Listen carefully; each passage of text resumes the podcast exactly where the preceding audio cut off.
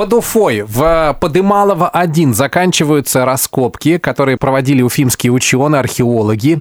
И в результате этих раскопок удалось доказать очень важные исторические вещи. Что это такое? Мы сейчас все подробности узнаем у человека, который работал на месте. Это Рамиль Насрединов, археолог. Рамиль, доброе утро. Доброе утро. Подымалово – это совсем рядом, здесь, под Уфой прям, да? Да, но на самом деле раскопки еще не заканчиваются. Можно сказать, что они раскопки только начинаются. Но, во-первых, почему? Потому что студенты сами уезжают, свою часть работы они выполнили, остаются сейчас закрытые комплексы, которые нам сейчас придется раскрывать. Среди таких комплексов это погреба, а, жилища, производственные площадки, как раз которые углуб, уже углублены в грунт. Что вы нашли? Да, ну надо же понимать, что вы там ага. нашли, к чему это относится, к какому времени, времени и кто нашел? Ну, это середина 14 века, это 1305, ну, 1340-1360 э, года нашей эры.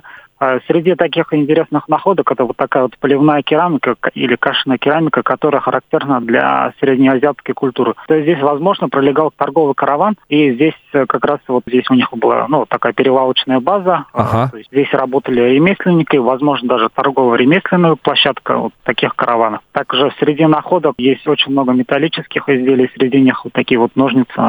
Что очень интересно, они очень похожи на наши современные, в том числе сабля, металлические металлические украшения и так далее. Да это что вот дает? Находки дают что? Какой вывод можно сделать? На самом деле таких памятников у нас в республике, э, ну, возможно, они есть, но они еще не открыты. Но в чем, в чем важность этого памятника? В том, что это говорит о том, что в золотоордынское время э, у нас Башкирия также включалась вот это такой большой кочевой э, регион, э, где главным образом, ну, можно сказать, рулили представители Золотой Орды, Золотоордынской династии. Ну, а кто нашел? Вот расскажите, Подымалово ведь сейчас там такое развернулось строительство. Это простые люди к вам обратились, или вы прям целенаправленно туда отправились на раскопки? Поступила случайная информация о том, что здесь находились монеты, и в том числе металлические изделия, как раз датированы этим временем. Угу.